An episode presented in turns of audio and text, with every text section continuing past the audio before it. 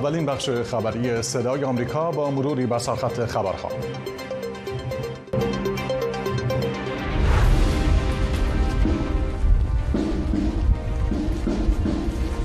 سفر رهبران کشورهای غربی به کیف در دومین سالگرد تهاجم نظامی روسیه به اوکراین برای اعلام همبستگی و حمایت. برگزاری دومین دور مذاکرات آتشبس غزه در پاریس و دستیابی به طرح کلی توافق آتشبس اسرائیل با حماس پس از دیدار رئیس موساد با نمایندگان کشورهای میانجی، مصر و قطر و رئیس CIA من نه به تو باور دارم نه به خدای مردمت و درخشش آثار سینماگران ایرانی در 74 مین دوره جشنواره فیلم برلین از کیک محبوب من تا فیلم شهید. درود و سلام منو از پایتخت ابری واشنگتن بپذیرید. خوش آمدید. بیننده خبر شامگاهی هستید در پنجم اسفند 1402 وزیر امور خارجه اوکراین جمعه طی سخنانی در سازمان ملل متحد در سالگرد تجاوز نظامی روسیه به کشورش به دنبال جلب حمایت بین المللی در میان اعضای این نهاد بین المللی بود. او از این جایگاه جهانی بار دیگر درخواست کیف از تهران را تکرار و بر آن تاکید کرد. گزارش از فرهاد پولادی. دیمیتری کولیبا در سخنانی در سازمان ملل به مناسبت سالگرد تجاوز نظامی روسیه به کشورش در حضور وزرای خارجه برخی از کشورها گفت هدف مسکو نابود کردن اوکراین است و کرملین کاملا به وضوح این مسئله را علنا اعلام کرده است وزیر خارجه اوکراین در ادامه سخنانش از کشورهای حامی روسیه که شامل جمهوری اسلامی می شود خواست از ادامه ارائه کمک نظامی به کرملین دست بکشند. We also condemn continued military support for ما همچنین حمایت نظامی مستمر از جنگ تجاوزکارانه روسیه از جمله از سوی ایران، بلاروس و کره شمالی را محکوم می کنیم. ما از همه کشورها می خواهیم که سلاح به روسیه ندهند و صادرات تمام اقلام حیاتی برای ارتش و روسیه را به دلیل جنگ تجاوزکارانش علیه اوکراین متوقف کنند. طی 24 ساعت گذشته روسیه با استفاده از پهپادهای شاهد تولید ایران چندین منطقه مسکونی را در شهر دنیپرو چهارمین پرجمعیت ترین شهر اوکراین را هدف گرفت که به گفته مقامات محلی هشت فرد مجروح شدند کلیبا در قرائت بیانیه مشترک بیش از 80 عضو سازمان ملل و نهادهای بین المللی بار دیگر از ایران خواست که سلاحی تحویل روسیه ندهد تسلیحاتی که به گفته او جان غیر نظامیان را هدف قرار می دهد. ما همه روزه شاهد نمونه های وحشتناک حملات نیروهای روسیه به غیر نظامیان و زیرساختهای غیر نظامی اوکراین هستیم که محتملا جنایت جنگی است. ما مجددا تاکید می کنیم که حملات کور توسط قوانین بین المللی بشردوستانه ممنوع است. آمریکا که رهبر حمایت جهانی از اوکراین است روز جمعه تحریم های گسترده علیه روسیه به دلیل مرگ الکسی ناوالنی رهبر مخالفان و به مناسبت دومین سالگرد تهاجم آن کشور به اوکراین صادر کرد و در چارچوب افزایش فشار بر کرملین بیش از 500 نفر و نهاد را به فهرست تحریم های خود افزود. به گفته آبرام پیلی معاون نماینده ویژه وزارت امور خارجه آمریکا در امور ایران که در شبکه اجتماعی ایکس به اشتراک گذارد در چارچوب تحریم های گسترده علیه روسیه آمریکا تحریم های بیشتری را با هدف مقابله با حمایت ایران از جنگ بیدلیل روسیه علیه اوکراین اعلام کرد. تعمیق مشارکت نظامی ایران با روسیه نه تنها برای اوکراین مضر است بلکه تهدیدی علیه همسایگان ایران و جامعه جهانی است.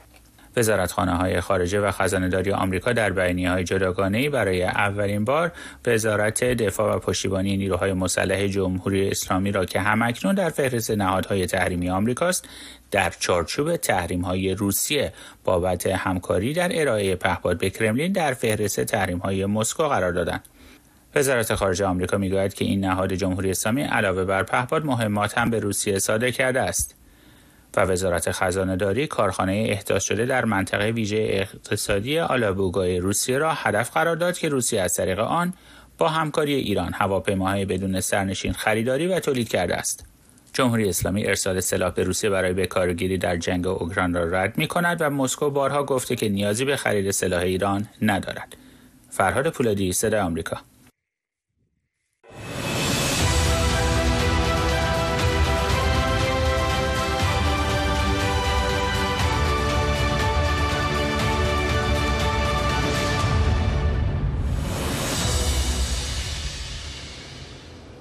عراق می‌گوید منافع ملی برایش مهم است و نمی‌خواهد به میدان تصویه حساب کشورهای مخالف تبدیل شود از سوی دیگر طبق گزارش های منتشر شده گروه های شبه نظامی نیابتی حکومت ایران عملا عراق را به میدان اجرای سیاست های منطقه جمهوری اسلامی تبدیل کردند. سوران خاطری از عراق گزارش می‌دهد. عبداللطیف رشید رئیس جمهور عراق روز شنبه در نشست بغداد در مورد گفتگوهای منطقه‌ای و نقش عراق در منطقه گفت این کشور نمی‌خواد به میدان تصفیه حساب کشورهای مخالف تبدیل بشه. او گفت اولویت عراق تبدیل شدن به یک بازیگر منطقه‌ای برای گفتگو و تفاهم میان کشورهای مختلفه. قاسم العرجی مشاور امنیت ملی عراق هم در این نشست گفت بغداد در راستای منافع خودش گام بر میداره. به گفته قاسم العرجی برای پایان دادن به مأموریت نیروهای ائتلاف و خروج نیروهای خارجی از عراق یک اجماع نظر سیاسی وجود داره. سخنان مقامات عراق در حالی است که گروه های شبه نظامی نیابتی جمهوری اسلامی در این کشور از آغاز جنگ غزه بیش از 160 بار به مواضع آمریکا در عراق و سوریه حمله کردند روزنامه شرق الوسط گزارش داده که این گروه ها با هماهنگی و هدایت حکومت ایران این حملات را انجام دادند جمهوری اسلامی بارها دستاشن در این حملات را رد کرده اما طبق گزارش شرق الوسط در هفته اول از جنگ غزه مقامات جمهوری اسلامی با گروه های عراقی دیدار کردند در این دیدار مقامات ایرانی گفتند این گروه ها دست راست حکومت ایران در حمایت از تشیع هستند و جنگ غزه دوران طلایی این گروه هاست چون نه فقط فرصت آزادی قدس فراهم شده بلکه امکان حکم بر کشورهای منطقه هم مهیا شده. طبق این گزارش مقامات جمهوری اسلامی به این گروه ها گفتند که اگه استان انبار عراق در دست حکومت ایران بود اونها در چند روز قدس رو آزاد می‌کردند. کارشناسان منطقه هم بر این باورند عدم توانایی حکومت عراق در کنترل گروه های شبه نظامی آینده این کشور و جامعه جهانی به ویژه آمریکا رو در حاله ای از ابهام قرار داده. سوران خاطری صدای آمریکا اقلیم کردستان عراق. ستاد فرماندهی مرکزی ایالات متحده سنتکام با اشاره به حمله هفته قبل حوسی ها به یک کشتی فلبر اعلام کرد که نشت سوخت این کشتی و بار کود آن به دریای سرخ محیط زیست منطقه را تهدید می کند. به گزارش سنتکام تروریست های حوثی مورد حمایت حکومت ایران با حمله به یک کشتی فله‌بر متعلق به بریتانیا باعث ایجاد لکه نفتی به وسعت حدود سی کیلومتر شده و بیش از چهل هزار تن کود این کشتی در حال سرازیر شدن به دریای سرخ است. سنتکام با هشدار نسبت به احتمال وقوع یک فاجعه زیست محیطی در دریای سرخ افسوده این گروه همچنان نسبت به تاثیرات منطقه‌ای حملات خود بی‌توجه است و ضمن ایجاد اشکال در تجارت جهانی صنعت ماهیگیری جوامع ساحلی و چرخه مواد غذایی منطقه را هم به مخاطره انداخته. حملات حوسی ها به کشتی های تجاری در دریای سرخ و خلیج عدن شرکت های حمل و نقل دریایی را مجبور کرده تا مسیر طولانی تر و گرانتری را در اطراف آفریقا طی کنند.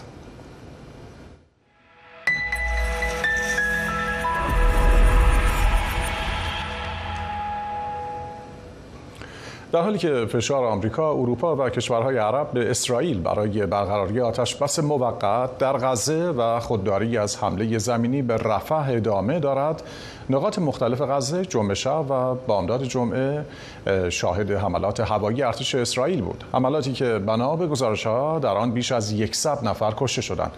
سیران شرفی گزارش می‌داد. به گزارش وزارت بهداشت غزه جمعه شب و اوایل بامداد شنبه به وقت محلی 103 نفر در حملات هوایی اسرائیل کشته شدند. به گزارش خبرگزاری فرانسه در حمله هوایی جمعه شب اسرائیل به غزه خانه یک کمدین معروف فلسطینی ویران شد و او و 23 تن دیگر جان خود را از دست دادند. یک هیئت اسرائیلی به رهبری داوید بارنا رئیس سازمان اطلاعاتی آن کشور موساد امروز در پاریس با نمایندگان ایالات متحده و قطر درباره احتمال برقراری آتشبس موقت در ازای آزادی گروگانهایی که در اسارت حماس هستند مذاکره می کند. به گزارش رسانه های اسرائیلی روننبار رئیس سازمان امنیت داخلی اسرائیل شیمبت نیز همراه رئیس موساد در این جلسات شرکت دارد. این در حالی است که سازمان ملل متحد و نهادهای امدادی مختلف از اسرائیل خواستند راه را برای رساندن مواد غذایی و دارویی به دو میلیون و سیصد هزار نفر فلسطینی که طی حملات اسرائیل به غزه آواره شده اند فراهم کند و از رهبران کشورهای جهان خواستند نگذارند بزرگترین فاجعه اتفاق بیفتد. یک گزارش سالانه سازمان ملل که روز جمعه منتشر شد هم اسرائیل و هم حماس را به نقض حقوق بشر در سرزمین های فلسطینی متهم کرد. به گزارش وزارت بهداشت غزه که در تسلط حماس است تا کنون در حملات اسرائیل به نوار غزه که در پاسخ به کشتار 1140 اسرائیلی توسط حماس در میانه مهر ماه آغاز شد بیش از 29500 فلسطینی کشته شدند. سیران شرفی صدای آمریکا. نشریه جروزالم پست روز شنبه پنجم اسفند به نقل از دو منبع آگاه گزارش داد که قرار است کابینه جنگ اسرائیل طرح بروز شده توافق آزادی گروگانهایی را که هنوز در دست گروه شبه نظامی حماس هستند از هیئت مذاکره کننده خود در مذاکرات پاریس دریافت و درباره آن تصمیم گیری کند. بر اساس این گزارش در جریان دیدار نمایندگان آمریکا، اسرائیل، مصر و قطر در پاریس بر سر طرح جدید و بروز شده توافق برای آزادی گروگانها توافق شده است. اما شامگاه جمعه خانواده های گروگان های اسرائیلی در اسارت حماس یکی از بزرگراه های اصلی تلاویو را مسدود کردند و با چیدن میز شبات و سندلی های خالی برای گروگان ها به دولت بنیامین نتانیاهو اعتراض کردند که پس از 140 روز هنوز نتوانست آنها را آزاد کند. و اما در ادامه این بخش خبری همزمان وزیر امور خارجه اسرائیل روز جمعه با انتشار پستی در رسانه ایکس جمهوری اسلامی را سر مار خواند و هشدار داد صبر کشورش برای رسیدن به یک راه حل دیپلماتیک در ارتباط با اقدامات حزب الله لبنان رو به پایان است. اسرائیل کاتس وزیر امور خارجه اسرائیل در نامه‌ای به شورای امنیت سازمان ملل گفت از زمان آغاز جنگ غزه حکومت ایران سرعت ارسال تسلیحات به حزب الله لبنان از طریق سوریه را تشدید کرده. او در این نامه ارسال سلاح توسط جمهوری اسلامی به حزب الله را نقض فاحش قطعنامه های شورای امنیت سازمان ملل متحد توصیف کرد.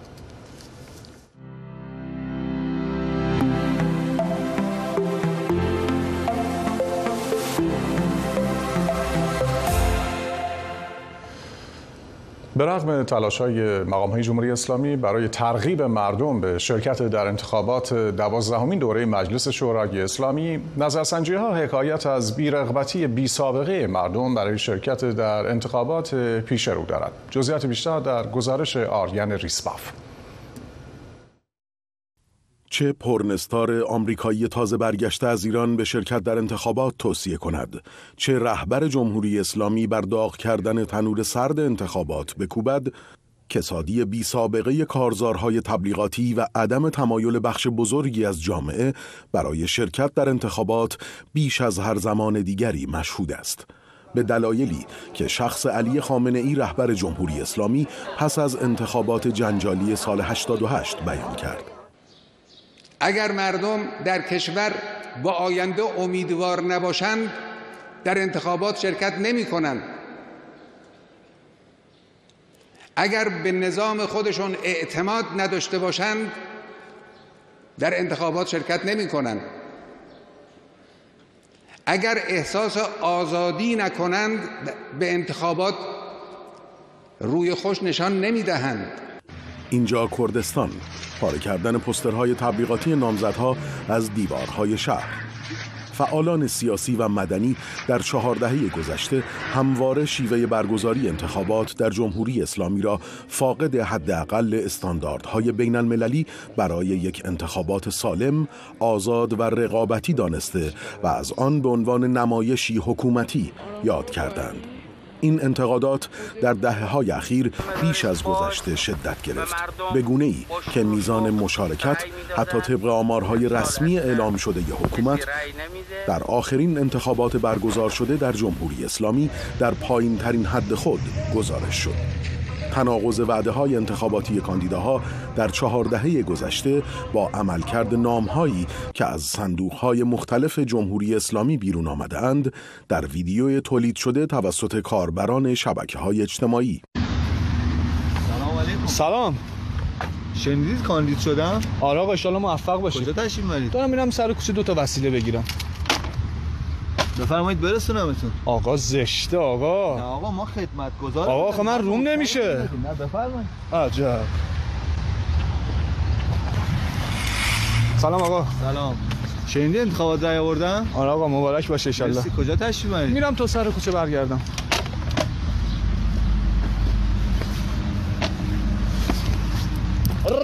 صندلی. بنابر گزارش ها با نزدیک شدن به برگزاری انتخابات 11 اسفند در ایران تلاش مقامات جمهوری اسلامی برای مشارکت مردم در آن افزایش یافته. در ادامه کارزار تحریم انتخابات در جمهوری اسلامی ایران توسط افراد شناخته شده و گروه های مختلف سیاسی نرگس محمدی فعال حقوق بشر زندانی و برنده جایزه صلح نوبل در پیامی اعلام کرد. جمهوری اسلامی سزاوار تحریم ملی و حقارت جهانی است. او در پیامی که در صفحه اینستاگرامیش منتشر کرد نوشت تحریم انتخابات نه صرفاً از منظر سیاسی بلکه از بعد اخلاقی وظیفه ماست. همزمان نظرسنجی ها نشان از بیرقبتی اکثریت مردم جامعه به انتخابات دارد و موج تحریم انتخابات توسط گروه های سیاسی مختلف در داخل و خارج از ایران که در روزهای اخیر شدت گرفته کماکان ادامه دارد. آریان ریسواف صدای آمریکا. یک سخنگوی وزارت خارجه آمریکا ضمن محکوم کردن کشتن نیکا شاکرمی به دست نیروهای امنیتی جمهوری اسلامی و تعهد آمریکا در حمایت از حقوق بشر مردم ایران و پاسخگو کردن جمهوری اسلامی ایران برای کشتار معترضان تاکید کرد. این سخنگوی وزارت خارجه در پاسخ به صدای آمریکا درباره اسناد منتشر شده مبنی بر اینکه نیکا شاهکرمی قبل از کشته شدن به دست نیروهای امنیتی مورد تجاوز جنسی قرار گرفته بود گفته ما نمی‌توانیم صحت اسناد فاش شده را تایید کنیم اما پیشتر کشتن وحشیانه نیکا شاکرمی و رفتار هولناک با دیگر دختران جوان و کشتار معترضان فارغ از سنشان را که در تظاهرات مسالمت آمیز شرکت داشتند و مورد ضرب و جرح، شکنجه، خشونت جنسی قرار گرفتند محکوم کردیم. افشای گزارش خیلی محرمانه سازمان پزشکی قانونی جمهوری اسلامی درباره نیکا شاکرمی نوجوان جان باخته در اعتراضات سراسری 1401 ابعاد تازه ای از نحوه کشته شدن او را روشن کرده است. بنابراین مدارک علاوه بر صدمات منطبق و درگیری یا صدمات دفاعی در بدن نیکا شاکرمی در معاینه تناسلی آثار مبنی بر تجاوز یا برقراری رابطه جنسی خشن مشهود بوده است گروه ویژه اقدام مالی FATF اعلام کرد که ایران همچنان در فهرست سیاه پولشویی این گروه در کنار کره شمالی باقی خواهد ماند.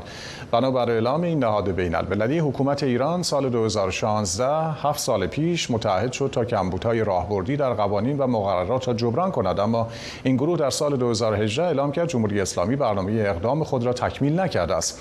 جمهوری اسلامی قرار بود برای اجرای تعهدات خود چهار لایحه از جمله لوایح مقابله با جرایم سازمان یافته فراملی موسوم به پالرمو و مقابله با تامین مالی تروریسم لوایح پالرمو و کنوانسیون های پولشویی و تامین مالی تروریسم را تصویب کند. FATF همچنین نسبت به همکاری مالی فزاینده روسیه با ایران و کره شمالی ابراز نگرانی کرده. رئیس کل بانک مرکزی جمهوری اسلامی سیوم بهمن ما گفته بود ما اکنون به دلیل تحریم ها به جای سویفت از ابزارهای دیگری استفاده می کنیم و ابزار مالی خودمان را داریم. چه اشکالی دارد که FATF خودمان را هم داشته باشیم. برای پرداختن به جزئیات بیشتر گفتگو کنیم با جمشید اسدی اقتصاددان و کارشناس اقتصاد دیجیتالی از پاریس. های اسدی اخیراً وزیر اقتصاد و دارایی ایران هم ادعا کرده بود که ما نامه اعتراضی و انتقادی نوشتیم به گروه ویژه اقدام مالی و این گروه استدلال حقوقی ما رو پذیرفته و گفتن که ما این اشتباه رو در انسال یا سال 2024 تکرار نمی‌کنیم. چطور شد که ایران در فهرست سیاه پولشویی باقی موند؟ با درود به شما و بینندگان گرامی جمهوری اسلامی دروغ می‌گوید در این زمینه. می‌دانید بارها FATF که مقر آن در پاریس است این فرصت را به جمهوری اسلامی داده بودند که از لیست سیاه به درآید این خوش بینی رو مقر FATF در پاریس بارها نشان داده بود. ولی خب هر دفعه با شکست مواجه شده بود. که خب بدیهی جمهوری اسلامی نمی‌خواهد FATF رو امضا کند چون اگر امضا بکند باید از پشتیبانی گروه هایی که در یمن و در لبنان و بخشی از فلسطینی ها و در عراق هستند دست بردارد که این با ستون پایه فکری جمهوری اسلامی در تضاده. یک نکته فقط در این مقدمه ای که فرمودید بگم که بسیار واقعا خنده آور است در عین اینکه گریه دار است که میفرمایند ما می‌تونیم FATF خودمون رو داشته باشیم. این بدان میماند که کسی بگوید ما به جای که سفارت در کشورهای دیگر داشته باشیم می‌تونیم در ازای هر سفارت در کشور دیگه دو کشور خودمون داشته باشیم چیکار به کشورهای دیگر داریم. در خدمتتونم. خب آقای اسدی در یک جنبندی کلی به تبعات منفی که می‌تونه ماندن ایران در فهرست سیاه پولشویی برای اقتصاد ایران و معیشت مردم داشته باشه چی هستن و چطور میشه اونها رو فهرست کرد؟ نخست فروپاشی بیشتر تولید. می‌دونید که با این اتفاق باعث می شود سرمایه بیشتری از سوی ایرانیان به خارج از کشور برود که اولین قدمش مثلا خریدن دلار دلار هم گرانتر از گذشته خواهد شد. دوم اینکه دیگه تقریبا باید صرف نظر کرد از هر گونه امکان سرمایه گذاری خارجی برای به راه انداختن ستونپایه اقتصاد ایران نفت و گاز. یعنی چون فرمودید برای مردم چه خواهد داشت؟ برای مردم بیکاری بیشتر گرانی مواد پوشاک و خوراک بیشتر و در نتیجه گسترش خط فرق که امروز به گرد دو نفر از هر سه ایرانی رسیده است. و درباره فرار سرمایه در این رابطه چه میشه گفت و اینکه چگونه سرعت داد به سرعت خواهد داد به موضوع فرار سرمایه؟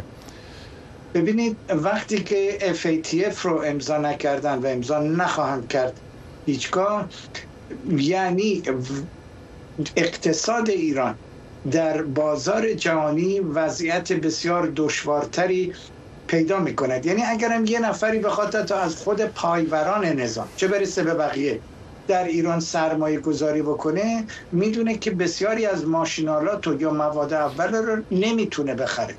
این پایور نظام هم که باشه پولش رو صادر می‌کنه. الان تمام این پرونده های فساد که در میاد همه تعجب می‌کنن. ولی طبیعیه برای اینکه اینا پول خودشون رو در کشور نمی‌تونن استفاده بکنن. چه برسد به کسانی که جزو پایوران نظام نیستن؟ از همین روز که تولید صدمه بسیار بیشتری می‌خوره و روزهای سیاه. در آستانه نوروز تنها تحفه است که نظام ولایی می‌تواند به مردم ایران بدهد. ممنون از شما. جمشید اسدی اقتصاددان از پاریس با ما.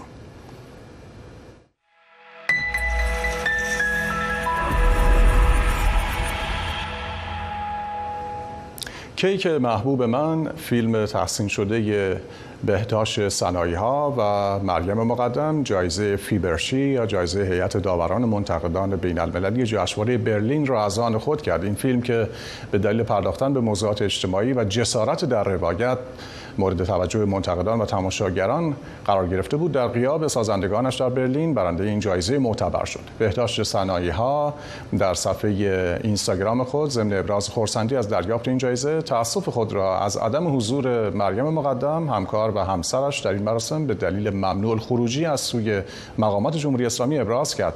در بخش فوروم جشنواره بین المللی فیلم برلین هم نرگس کلهور فرزند مهدی کلهور مشاور محمود احمدی نژاد در دوران ریاست جمهوری که در سال 1388 در آلمان اعلام پناهندگی کرد با اولین اثر بلند سینمایش به نام شهید خوش درخشید و جایزه بخش فوروم را از آن خود کرد. جزئیات خبر جشنواره برلین رو پی می‌گیریم با بابک غفوری آذر خبرنگار رادیو فردا و تهیه کننده برنامه صحنه از پراگ. بابک در ابتدا با فیلم کیک محبوب من شروع کنیم و میزان استقبال از این فیلم از لحاظ مضمون و محتوا.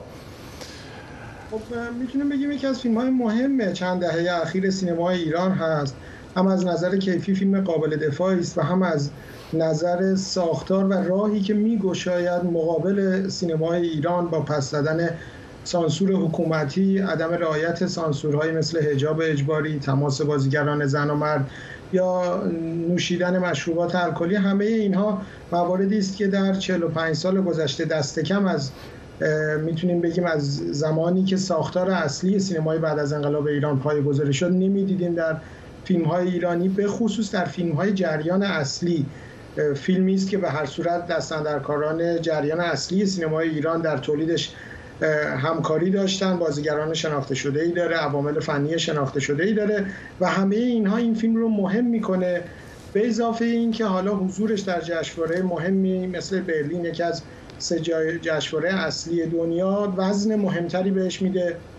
من بعد اشاره کنم همین امروز هم یک جایزه دیگر در بخش جنبی جشنواره فیلم برلین فیلم کیک محبوب من گرفت جایزه کلیساهای بین المللی که ظهر روز مراسم اختتامیه داده شد. همونطور که فیلم شهید هم یک جایزه دیگر گرفت. می‌تونیم بگیم دوره 74 جشنواره فیلم برلین قدرتگیری جریان مخالف یا منتقد یا غیر رسمی سینما ایران در برابر اون چیزی است که حکومت جمهوری اسلامی از سینمای ایران می‌خواد به خصوص اون شکلی که تو همین دوره اخیر جشنواره فیلم فجر نمایش داد که تسلط و قلبه کامل جریان سینمای پروپاگاندا رو نشون داد که جمهوری اسلامی بعد از چهار دهه از سینمای ایران که می‌تونیم بگیم از معدود ابزارهایی بود که جمهوری اسلامی تونسته بود بخشهایی از جامعه ایران رو به واسطه اون همراه خودش بکنه. خود مفهوم جشنواره فجر در چند دهه گذشته کارکرد دوگانه داشت و حالا می‌خواد همه اونها رو کنار بذاره و یک نوع سینمای تبلیغی رو برای خودش می‌خواد. در مقابل می‌بینیم که نوع دیگری از سینمای ایران سینمای مستقل ایران داره رشد می‌کنه. کاملا اون موازین مورد دلخواه حکومت رو پس می‌زنه و این چنین هم مورد شناسایی بین المللی قرار می‌گیره. از چند ماه پیش این موضوع شروع شده بود و در واقع می‌تونیم بگیم فیلم کیک محبوب من یک قدرت دوباره ای به این جریان داد و ما باید منتظر باشیم مشابه این فیلم ها در ماهای آینده به خصوص در جشنواره های مهم جهانی به نمایش در بیاد. من خودم خبر دارم که مشابه این فیلم داره در سینمای ایران در ماهای گذشته تولید شده و احتمالا در جشنواره‌ای مثل کن و ونیز که در پیش رو داریم ببینیمش. بابک در پایان می‌خوام درباره جایزه بخش فوروم که به فیلم شهید ساخته نرگس کلهور تعلق گرفته اشاره کنیم مضمون این فیلم رو برامون بگو لطفا. خب این فیلم خاصیه. من می‌تونم بگم که فیلم شهید نمونه است از نسل دیگری از سینماگران ایرانی که در خارج از ایران می‌خوان ریشه های خودشون رو مستحکمتر کنن با در نظر گرفتن اون چیزی که از ایران و هویت خودشون دارن. موضوع فیلم درباره اینه که می‌خواد خانم کلهور نام شهید رو از فامیلیش که نرگس شهید کلهور هست حذف بکنه و در واقع این موضوع بهانه است که یک نوع رجوع می‌کنه به گذشته باری که از گذشته و تاریخ معاصر ایران بر پیشش هست و به نوعی باهاش وارد یک نوع گفتگویی میشه و اونجا مفاهیمی مثل تاریخ به شدت مردالار معاصر ایران مورد توجه قرار می‌گیره و در واقع یک نوع شورشی رو می‌بینیم از جانب شخصیت اصلی با توجه به خود کارکردهای خانم کلهور خانواده ای که میاد ازش و تلاشی که در این چهارده سال گذشته برای ثبت و استمرار و فعالیت در سینمای آلمان داشته. همه اینها یک فیلم بسیار خاصی رو چک داده که حالا این جایزه هم در واقع می‌تونیم بگیم موفقیت بزرگ براشون ممنونم از تو. بابک غفوری آذر خبرنگار رادیو فردا و تهیه کننده برنامه صحنه با ما از پراگ سپاسگزارم. اما شما بیننده برنامه اخبار شامگاهی صدای آمریکا بودید تا بخش بعدی خبر می‌تونید بیننده برنامه های بعدی مستند به پرنده های مرگ از تهران تا آسمان اروپا و همینطور برنامه اسفنج باشید. پیامی یزیان هستم و به شما بدرود میگم. شب روزتان خوش.